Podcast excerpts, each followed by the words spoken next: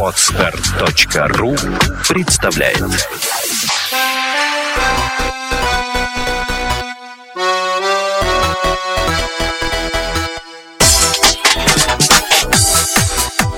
Добрый день, дорогие слушатели. С вами подкаст «Психология, мифы и реальность» и его бессменные ведущие Александра Иванова. И мой соведущий Андрей Капецкий. Здравствуйте. Сегодня у нас необычные гости, необычная тема. Тема – это домашнее задание, и эксперты у нас дети. Дальше представить их я поручаю своей соведущей Александре.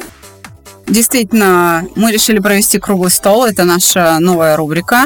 И почетное право открыть эту рубрику мы предоставляем самым важным на Земле детям. Кто, как не дети, эксперты в области домашнего задания. Поэтому их мнение, как э, самых отъявленных, я бы сказала, экспертов э, в этой сфере, мы решили выслушать и предоставить возможность э, родителям и учителям впервые, может быть, познакомиться с тем, что делается в душах наших детей, когда они выполняют школьное домашнее задание. У нас в гостях Анастасия. Ну, очень приятно. Здравствуйте, дорогие слушатели. Добрый день. Добрый день. И Виктория. Добрый день. Здравствуйте. Да, Настя у нас постарше. Настя, сколько вам лет? Мне 17 лет, и я выпускник школы. И Виктория, сколько вам лет? Мне 11 лет, ну, можно сказать, что уже 12. В каком классе? Я учусь в пятом классе. Замечательно. То есть разброс мнений у нас такой солидный. Пятый и одиннадцатый. Я думаю, что это будет объективный круглый стол. Поэтому первый вопрос в лоб. Вы выполняете домашнее задание? Я, наверное, первый начну. Да, я выполняю домашнее задание. Я это делаю с первого класса. Вот. Почему? Вот О. это самый важный вопрос. Почему? Я объясню так. У меня э, с домашним заданием отношения делятся с первого по седьмой класс и с седьмого по одиннадцатый класс. С первого по седьмой класс я выполняла домашнее задание, потому что это было для меня спортивным соревнованием. Я спортсмен сама, и вот до седьмого класса я занималась активно спортом. И в спорте я привыкла достигать высоких результатов, всегда вырываться в первые места. Если не первый, то в первую тройку или в первую пятерку. И в какой-то момент я обратила внимание на свою учебу и поняла, что я и там хочу достигать высоких результатов. С первого по седьмой класс я делал домашнее задание исключительно не ради получения знаний, а получения хороших оценок. Потому что это было своего рода для меня соревнование, показатель, что я буду лучше. Это как на беговой дорожке. Секунды, баллы, очки. Просто вот в такой в школьный какой-то... Да, у меня это были оценки. Но еще повлияло, вот я что хочу сказать. В первом классе, я до сих пор это помню, я делала домашнее задание один раз на первой неделе со своими родителями. И после того, как мои родители помогли мне решить задачу таким образом, что мне поставили, ну не двойку, но меня отругали за бред, который был там написан, я поняла, что я больше никогда в своей жизни не прибегну к помощи своих родителей. для выполнения домашнего, Домашнего задания. Значит, то есть, дорогие родители, если вы хотите, чтобы ваш ребенок сам делал домашнее задание с первого класса, сделайте его вместе с ним плохо. И тогда он Ну, ну. очень быстро передумает. Переживите этот короткий миг стыда, зато вы будете потом гордиться всю жизнь. Потому Ну. что в первом классе оценок не ставят. И можно воспользоваться моментом. Ну, в общем-то, да. А потом, э, что повлияло, в седьмом классе я начала заниматься усиленно английским языком. И у меня была учительница, я преклоняюсь перед ее педагогическим талантом. Она была не просто педагог с достаточно большим стажем, она была еще дипломат по роду своей деятельности. И она была очень строгая, а, не злая, но очень строгая и очень требовательная. Она мне доходчиво объяснила, зачем мне нужно делать домашнее задание. Нет, на меня никто не кричал. Совершенно нет.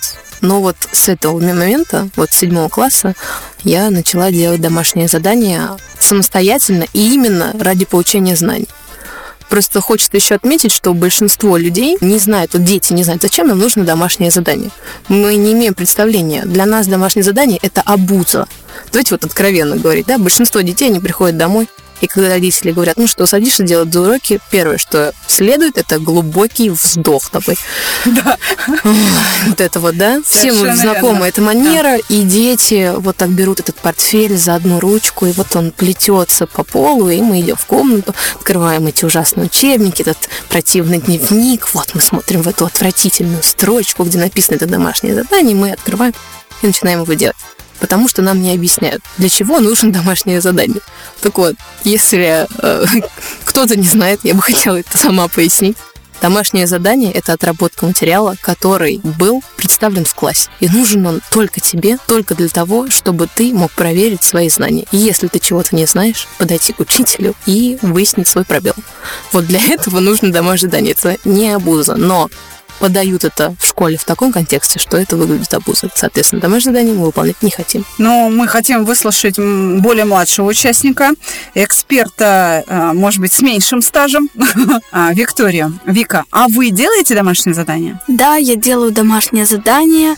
А ну, почему? Наверное, я тоже разделю мнение, почему я делаю домашнее задание – почему я делала домашнее задание. Первый, второй класс я делала, потому что мне нравилось делать домашнее задание.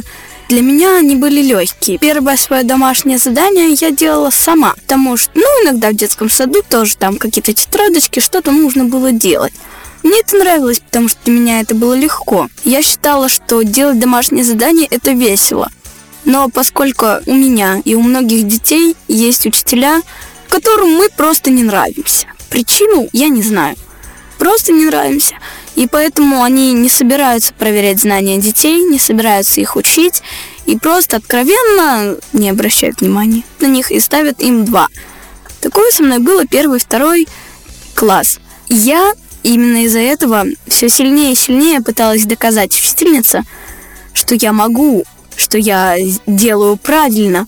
А, поэтому приходила мама, но это уже другая история. Третий класс я тоже делала с удовольствием, потому что мне попалась очень хорошая учительница. У многих детей тоже очень хорошие учителя. Именно поэтому ради себя и ради того, чтобы показать учительнице, что я не хуже других, я делала домашнее задание. Иногда бывает, что у тебя плохое настроение, и ты делаешь домашнее задание, ну вот, домашнее задание. У всех это когда-то было. Но иногда у тебя такое хорошее настроение, что ты делаешь уроки. Многие дети делают уроки быстро, не задумываясь, только потому что они хотят сделать что-то другое. Посидеть в компьютере, поиграть, погулять, ну еще много всяких разных дел. Э, но есть дети, которые делают домашнее задание, потому что их заставляют родители. Именно просто заставляют в буквальном смысле, стоят у них над душой, и вот эти дети, большинство, ненавидят домашние задания именно потому, что их заставляют это делать. Если бы их не заставили, они бы вообще не делали домашнее задание. Они не получали бы знания, и это сказалось бы на самих детях. Домашнее задание очень важно, потому что это действительно закрепление материала. Если дети не будут делать домашние задания, то закреплять материал они не будут, и фактически они получают свои двойки. Но есть дети, которые получают не свои двойки, а двойки родителей, потому что многие дети говорят, что они не будут вообще делать домашнее задание, и поэтому родители из-за этого делают домашнее задание за них, а дети просто переписывают это в тетрадь. Но когда нам Анастасия сказала, что когда она делала уроки, родители сделали неправильно, у многих детей именно такие оценки плохие, когда родители делают. А получать их не хочется. Получать их не хочется, но делать домашнее задание тоже не хочется. У таких детей в основном и в классе плохие оценки, и за домашнее задание плохие оценки. Таких детей очень сложно заставить полюбить домашнее задание. Им нужно навязывать. Именно этого нельзя делать. То есть э, замкнутый круг получается. У меня возникла мысль, вы э, можете ее подтвердить или опровергнуть? Как мне показалось, из вашего диалога я услышал, что наверняка раз у вас не стоит давление со стороны родителей, должна быть какая-то цель. Потому что, ну, не может человек просто так делать свои домашние задания, да? Возможно, ваша цель и есть стимул для того, чтобы э, выполнять домашние задания. То, к чему вы стремитесь, способствует вашему саморазвитию. Это же саморазвитие домашнее задание. Это так или нет? Опять же таки, вот я говорю, у меня цель была, да, я делала домашнее задание, цель была быть лучшей. Это цель. А домашнее задание – это средство. Потом в седьмой класс, возвращаясь к седьмому классу, у меня была учительница. И она очень дипломатично, очень аккуратно нам объяснила, дала понять, зачем нам нужно делать домашнее задание. А может быть, вы помните, как это происходило? Может быть, есть какие-то волшебные слова? Волшебные а, слова? Да, что, что вот запечатлелось Знаете, в памяти семиклассницы, чтобы перевернуло. То есть вы и так делали домашнее задание, но теперь вы его стали делать как-то качественно по-другому. Да, что она да, сказала? Что же такое она сказала? Во-первых, она выбрала другой тон, который отличался от того, что я слышала в школе и родителей. Вот это домашнее задание нужно не мне, а вам это все слышат, но то, каким тоном это произносят и родители, и учителя, это в одно ухо влетело, из другого вылетело и никогда больше сюда не вернулось. Это вот до тошноты э, доводит детей такими э, фразами. Она просто сказала, что Ваше домашнее задание, которое даю вам я, я на примере вот английского языка, да, это те знания, которые вы получаете. Вы за эти знания платите. Он говорит, ваши знания в будущем иметь должны какой-то результат. Вы должны ими будете воспользоваться знание английского языка, да. Я учила английский, ночами не спала, потому что потом мне предстояла поездка за рубеж. И я из-за этого учила английский. У меня была цель, что вот домашнее задание, опять же таки, это не цель, это средство для достижения какой-то цели. Когда ты видишь эту цель, когда она у тебя явная, ты знаешь, зачем ты это делаешь, ты это будешь делать. Вот у некоторых есть цель.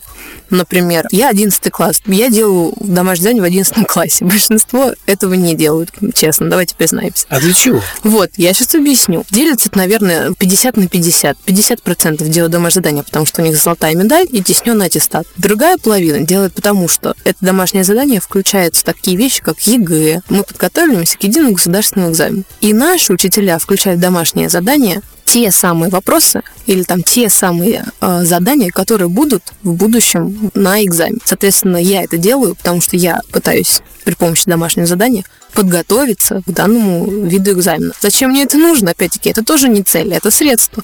Сдать экзамен хорошо, чтобы поступить в институт. Поступить в институт не цель, средство, чтобы набрать необходимое количество знаний. Опять это средство. Для чего мне нужны знания? Для того, чтобы я могла их применять в своей работе. Это не цель, это средство для того, чтобы я могла потом в будущем иметь хороший заработок и быть профессионалом. Быть профессионалом – вот это цель. Слушайте, я заслушалась. Не всякий взрослый человек способен так эшелонированно мыслить. То, что мы сейчас услышали, в педагогике называется сериация. Детей дошкольного возраста навык сериации вообще представлен, знаете, такой национальной игрушкой, как матрешка. Одна в другой, в третьей, в четвертой разобрал, собрал. Вот это вот сериация. Или русская сказка про э, иголку. А, кстати, да. Про да. Нет, про, рыб, э, про репку. Про репку. Э, детка за репку, бабка за детку, ну, внучка русской, за бабку. Да. И так достигается таких. большая цель. Послушайте, а, а вообще Анастасия нам показала пример. И я думаю, что э, многие взрослые люди могут вообще воспользоваться тем ходом мысли, который она воспроизвела. Анастасия вообще сказала простую вещь, что если вы не научитесь делать что-то для себя, то ваша жизнь, она, в общем-то, не представляет никакой ценности для работодателя, для будущего мужа или жены, для родственников, потому что вы дурачок. Но... Ну, жестковато, возможно. Со временем знания, которые получены в школе, забываются, люди начинают пинать э, или пенять на то, что а, они что-то не знают, что нужно было поступать, а время ушло, и жизнь прошла. Поэтому она показывает пример, что человек сам кузнец своего а счастья. давайте дадим слово Виктории. Может давайте. быть, э, Виктория нам скажет, а для чего Виктория? Вот будущая ученица пятого класса, это середина школы, по сути, самое пекло всего учебного процесса. Для чего Вика делает домашние задания? У нее какая цель или мотив, или ради чего? Моя цель для того, чтобы У меня может быть много профессий. Я много чего могу для себя сделать, для, делать для других по профессии. Я до сих пор не выбрала, но у меня есть цель поехать за границу, в другую страну. А что вы там будете делать? Поскольку там тоже будут уроки более усиленные, я узнала об этом, что там будут более усиленные уроки для того, чтобы не быть хуже остальных в другой стране, я делаю домашнее задание с целью того, чтобы повысить свои оценки. Что такое оценки? Оценки – это показатель балла, насколько баллов ты знаешь тот или иной предмет. То есть вы хотите, будучи студентом в другой стране, чувствовать себя уверенно там. Не стыдиться своих знаний. Правильно? Правильно. Это как раз тот, тот момент, когда стыд является, как мы говорим, развивает человека. Да. Да, вот это самый яркий пример. Стыд, переживание о том, что я буду хуже, побуждает человека быть лучше. Тогда следующий вопрос в лоб. А что создает трудности? Почему дети не хотят выполнять домашнее задание помимо насилия родителей? Может быть, есть какие-то еще факторы? У меня дополнение есть. Давайте так ответьте на этот вопрос с точки зрения своей и с точки зрения как вы чувствуете и как вы чувствуете... Что говорят одноклассники Что говорят по одноклассники, поводу? и как вы видите, как вот одноклассник это, к этому относится. Попробуйте два мнения составить, личное и общественное. Ну, э, я попробую объяснить, почему я, как я вижу, почему мои одноклассники этого не делают. У них нету цели. То есть они не видят цель. Смысл домашнего задания им неизвестен. Убедительная просьба, дорогие родители и педагоги.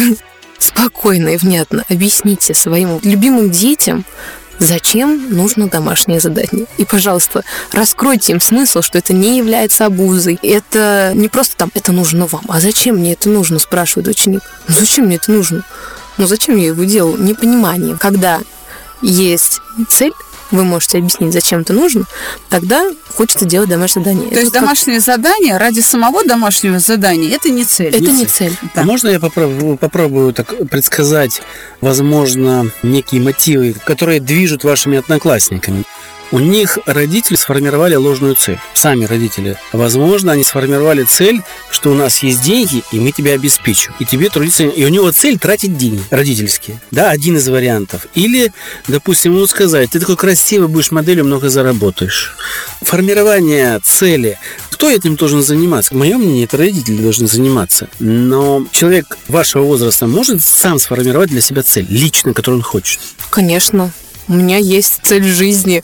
Я знаю, чего я хочу. И я говорю, вот мое домашнее задание это одно из средств достижения моей цели, которая Цель сформирована лично Быть вами. профессионалом, она Цель сформирована лично мной. То есть Это- родители здесь э, вам Вы помогали? знаете, я сейчас вот как скажу. Давай. Высший педагогический пилотаж – это когда ребенок думает, что он сделал все сам.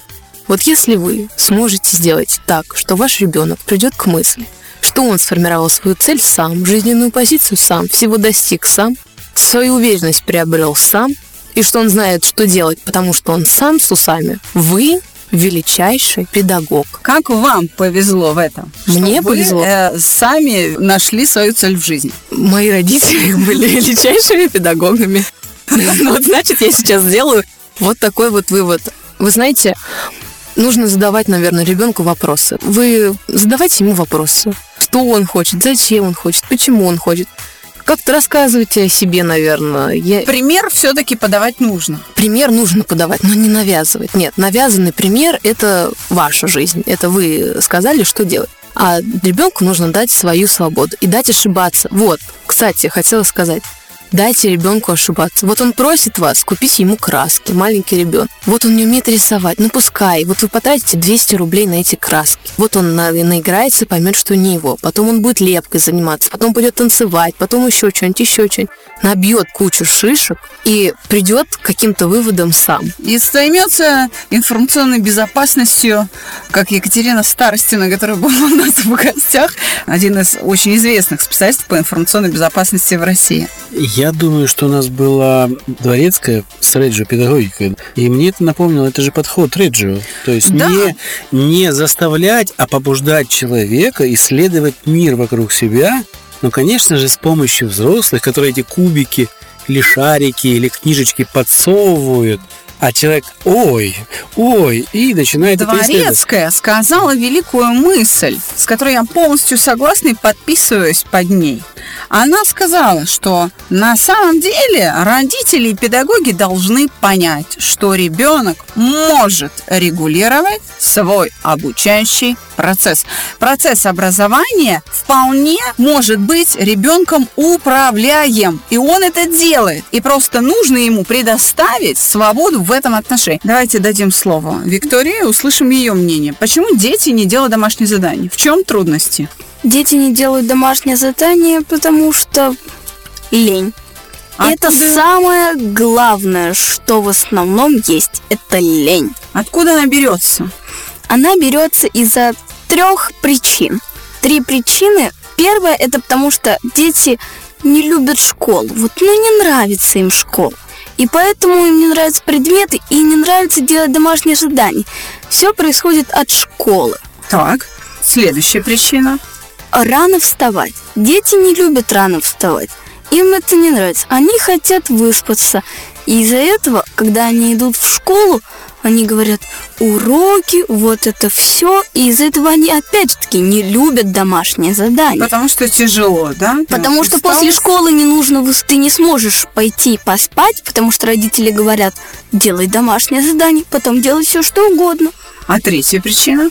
Третья причина, ну, может, она самая мелкая, тем не менее она присутствует. Школьная форма. Вы не поверите, как же влияет школьная форма на то, что дети не делают домашнее задание. Многие есть так два типа, которые ненавидят школьную форму и которые пытаются изменить школьную форму так, чтобы она им нравилась. Они отвлекаются на эту вещь, и поэтому они не делают домашнее задание. Или делают плохо, потому что есть многие девочки, которые проверяют постоянно свою школьную форму. Она красивая или некрасива. И сначала они готовятся к тому, чтобы завтра одеть такую школьную форму, и не готовятся к домашнему заданию. Такое тоже бывает у мальчиков. Они на свою школьную форму, многие, я не знаю, я девочка, Многие, честно скажу, мой друг ненавидит школьную форму. Он неаккуратно кладет ее в свой шкаф, так скажем, даже бросает, и идет в компьютер. Школьная форма влияет на то, как человек изменяется. Если школьная форма ему не нравится, то все, он ее выбрасывает. Позвольте здесь пояснение маленькое сделаю. Мне кажется, что Вика хотела сказать то, о чем мы очень часто говорим, что человек, находящийся в эмоциях, не может усваивать материал, не может трезво мыслить и не может а, выдавать тот результат, на который способен, потому что в первом случае он находится в эмоции стыда, ему нужно э, эту форму как-то украсить, чтобы не было стыдно, а второе, там ненависть, там м, гнев и ненависть, что это меня заставляет носить. И, конечно же, ребенок не думает ни об уроках, ни. Это, кстати, стоит задуматься тем людям, которые эту форму применяют в школе. Я еще хотела вот обратить э, внимание на то, что иногда сами задания поставлены некорректным образом. Нельзя иногда понять смысл задания, то есть настолько написано нечеловеческим языком или сформулировано слишком сложно, слишком по-научному, что ребенок просто не в состоянии этого понять. Еще немаловажный фактор, который я бы хотела обратить внимание не только как учеников, а вообще людей, я сейчас обобщу, поясню. Мы привыкли жить по шаблону. У нас есть шаблон, и мы живем по этому шаблону. Есть там определенный документ, мы его заполняем, как только нас просят заполнить. Похожий документ, но название другое. Чуть-чуть другие присутствуют там субъекты или объекты в этом документе. Человек теряется, не может составить, потому что это выходит за рамки привычного шаблона. Как же в классе? Учитель дает задание, он объяснил и дал два одинаковых примера. В домашнее задание он дает, по сути, точно такой же пример. Но перемена мест слагаемых, перемена множителей, какие-то другие буквы появились, другие там, другие слова, немножко поменялась задача, да, внешне она выглядит по-другому задание. Все, ребенок не может выполнить, потому что он привык жить по шаблону. Чья вина, почему люди живут по шаблону? Это уже педагогика. Да, то есть нужно, чтобы педагоги учили применять принцип, а не просто следовать некоторому алгоритму. Тогда вопрос, как вы это преодолели? Что вам при, э, помогло преодолеть э, нелюбовь или сложности в домашнем задании? Вот этот шаблон или вот эту усталость, нелюбовь в школьной форме? И преодолели ли вы, по вашему мнению? Я так хитро задам вопрос. По моему мнению, я преодолела это все, потому что в нашей школе, во многих школах заставляют учителя носить школьную форму, во многих школах учителя говорят, какой-то объект школьной формы вы можете, нужно, повторю, нужно одеть, а все остальное вы можете одеть что-то другое. В нашей школе не так. В нашей школе, если это похоже на школьную форму, вы можете прийти в этом. Именно поэтому я считаю, что наша школа очень сильная по образованию, именно потому что наша школьная форма не влияет на наше поведение. Очень Отлично. хорошо. Да. То есть вы не испытываете трудностей с домашним заданием? Или если испытываете, то как-то самостоятельно решаете их? Потому что нету негативных переживаний по поводу формы или по поводу всяких других мелких вещей, так скажем. Есть мал- мелкие вещи, которые У меня, я говорю, у меня не было особых трудностей с выполнением домашнего задания, потому что я сразу, не то что сказать, полюбила, но у меня был сначала интерес в выполнении домашнего задания. А у меня тогда вопрос. Может быть, наши эксперты что-то посоветуют родителям и педагогам в помощь? Ведь многие, кто нас слушает, это родители. Давайте назовем Родители. рекомендации. Не Да. совет, а рекомендации. Какие-то рекомендации от наших экспертов тем родителям, которые пытаются побудить своих детей выполнять домашние задания. Вам слово? Вы знаете, я вот хотела бы обратиться вот к, особенно к педагогам. Никогда не говорите своим детям, которые у вас в классе, что они не сдадут экзамен, они не напишут контрольную работу, что они глупые. Я понимаю, я прекрасно понимаю, что э, на протяжении огромного количества времени работы в школе вы уже эмоционально измотаны, но это уже другой вопрос. Не переносите это на детей, потому что это очень сильно ломает. Я училась за границей, и вы знаете, это единственный, пожалуй, пример, когда я действительно рада тому, что я уехала учиться за границу. Хочу привести такой пример. Дети в той стране, в которой я была, недалекого ума. Правда, недалекого ума. Но учителя вселяют в них надежду и говорят, что вы самые умные, вы самые лучшие. Вы все сдадите, у вас все будет хорошо, то бишь нужно подбадривать детей. И они делают домашние задания, потому что их подбадривают, им не говорят, что они плохие, их не унижают. За невыполнение домашнего задания, вот родители, не ругайте своих детей. Спросите, почему он не сделал домашнее задание? Как тут найдите более мирный способ решения этой проблемы. Тогда вы не будете давить, у ребенка это не будет вызывать негативных каких-то переживаний. И лучше поддержать, лучше как-то объяснить, чтобы у него появился стимул. Опять же таки, помогите ребенку найти свою цель. В переводе с русского на нормальный это означает, что критика и негативные оценки насилие к детям, будь то это выполняют школьные учителя или родители, формируют защитное поведение в виде отвращения к учебе.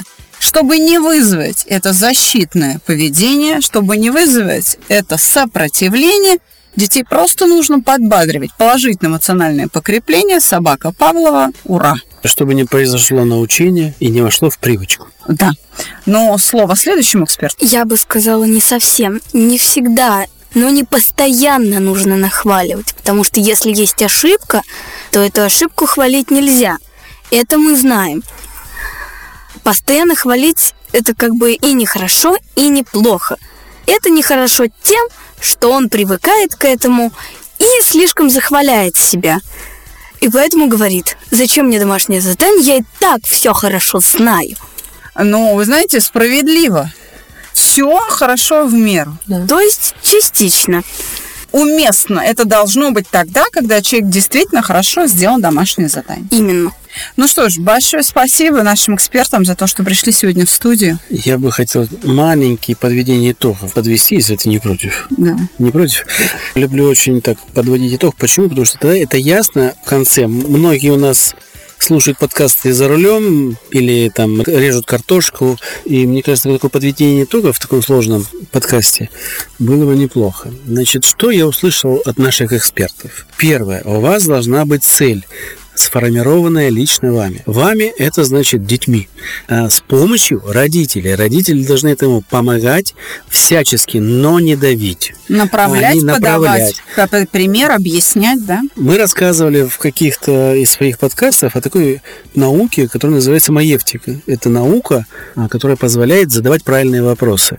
Вот мы советуем родителям изучить эту науку, хотя бы поверхностно. Тогда вы будете задать правильные вопросы детям. И Об не этом, кстати, наш эксперт Анастасия и э, И говорила говорила, да, сегодня. что да.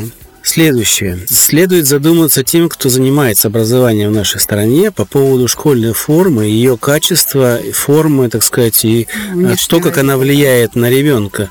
И задуматься об учебниках, потому что я подтверждаю, что в учебниках э, черт ногу сломит. Иногда взрослым очень трудно разобраться в том, что пишут эти авторы учебников. Я не знаю, откуда они берут сравнение в задачах, условия задач, где читаешь и не понимаешь, о чем речь идет вообще. Да, написано не по-русски, мы Не вам, по-русски. а, Мы здесь- уважаемые дети, очень сочувствуем. У Это нас есть- действительно так. У нас есть рубрика «Код речи», мы об этом уже говорили, об учебниках, что их надо менять немедленно. Просто это ведет наше образование в пропасть. Другого не могу слова подобрать. И последнее. Я хочу сказать, что дети, они, как и мы, умеют думать. Доверьте, взрослые, им выбор того, что им нужно делать. Они выберут правильно. Просто им поверьте и доверьте. Дайте детям право на ошибку. Я бы хотела сказать, что есть родители, которые действительно, как уже сказали,